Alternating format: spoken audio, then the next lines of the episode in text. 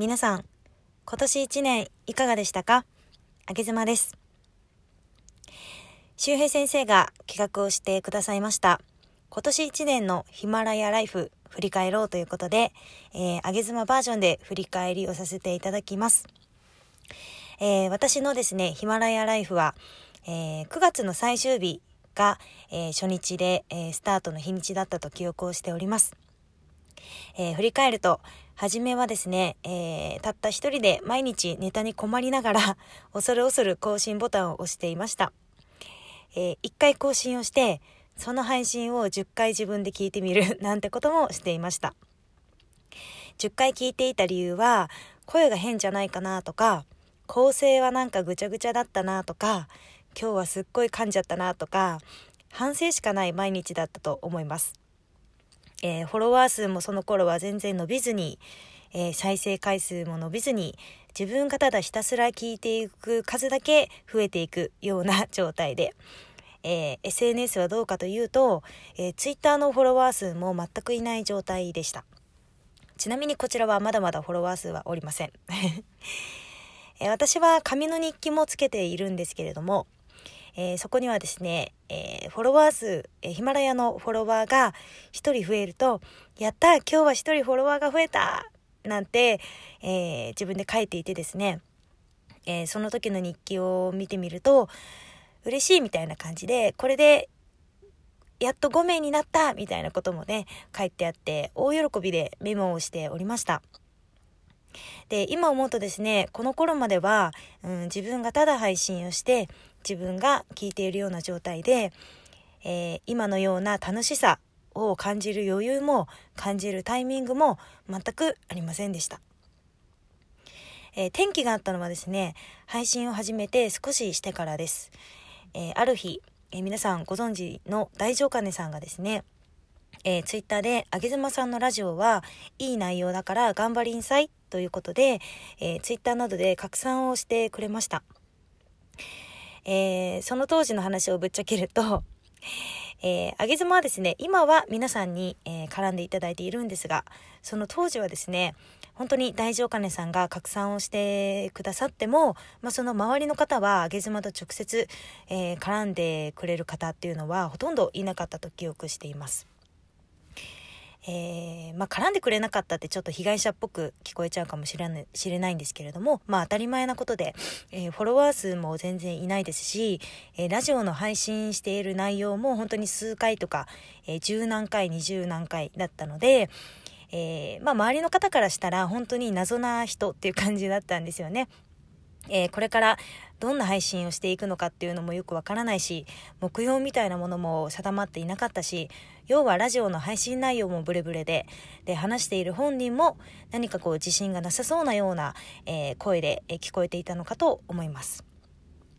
なので、まあ、周りの方もきっと上げ妻と絡むメリットがないと言ったらあれなんですが、まあ、私だったら、私が旗から上げ妻を見たら、うーん、絡むのちょっとやめとこうかなみたいな感じで思うのもしょうがないかなというふうに思います。えー、ですからですね、まあそういったことがありまして、えー、当時から、当時のその怪しい上げ妻の時代からえそのように応援をしてくれている大丈金さんには本当に本当に感謝をしております。売れない芸人をこう支えてくれている彼女みたいな、なんかそんな存在ですね。えー、それから、えー、しばらくすると、徐々にフォロワーさんも増えてきてくれて、えー、ツイッターでは絡んでくださる方が出てきたりしました。えー、最近ではヒマラヤの、えー、ヨシさんとか、えー、太陽さんがですね、クラス会というものを企画して、これは、えー、スタイフのライブになるんですが、えー、音声でつながった仲間たちと生のライブでいろいろとコミュニケーションを取ることもできました。そして、えー、こうして、どもり先生の周平さんがですね、え、次々とイベントを企画してくださって、あげ妻はそこに乗っかっているような形でございます。えー、お分かりでしょうか？私はですね、ただ配信をしていただけなんですね。えー、けれども、周りの方が、えー、このように拡散をしてくださったりだとか、周りの方が絡んでくれたりだとか、周りの方がいろんなイベントを企画してくれて、今のあげ妻がおります。えー、音声配信をしている仲間、そしてリスナーさんはものすっごい積極的で、あげ妻は本当にね、そのパワーを毎日、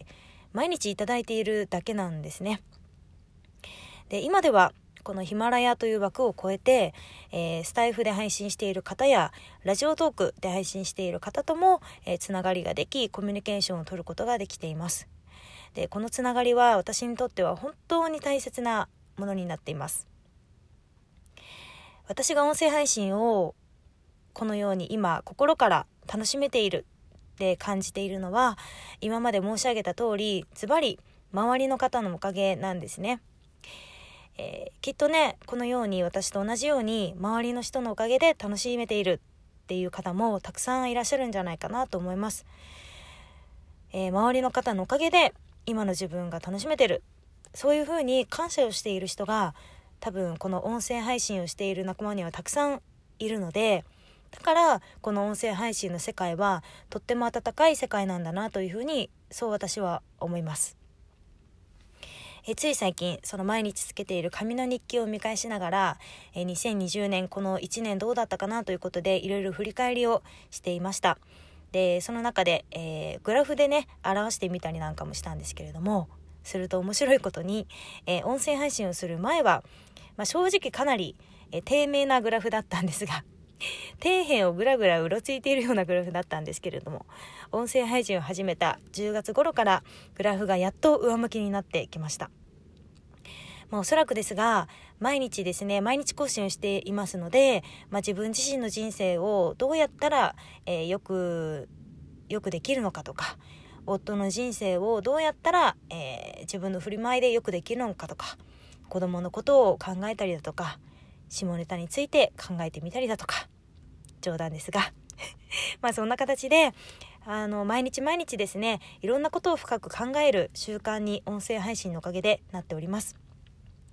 もはやですね音声配信をするために人生について 考えているみたいな形で、えー、なっているのでだから私の、えー、人生はようやくですね好転をしてきているんだろうなというふうに思います。来年はもっとこのグラフが右肩上がりになるように自分自身も頑張っていきたいなというふうに思いますし、えー、これから音声配信を始めようという方には上げ妻のようなですね 初期の、えー、孤独感とか反省の毎日自分で配信して自分で聞くみたいなそんなような、えー、感情をですね感じてほしくはないと上げ妻は思っていますので、えー、皆さんにですね上げ妻はこれからも鬼絡みをしていきたいと思っております。絶対にあなたは一人ではないですし、一人にはさせません。みんなでやると、ラジオはもっと面白い。あげずまでした。ヒマラヤさん、いつもありがとう。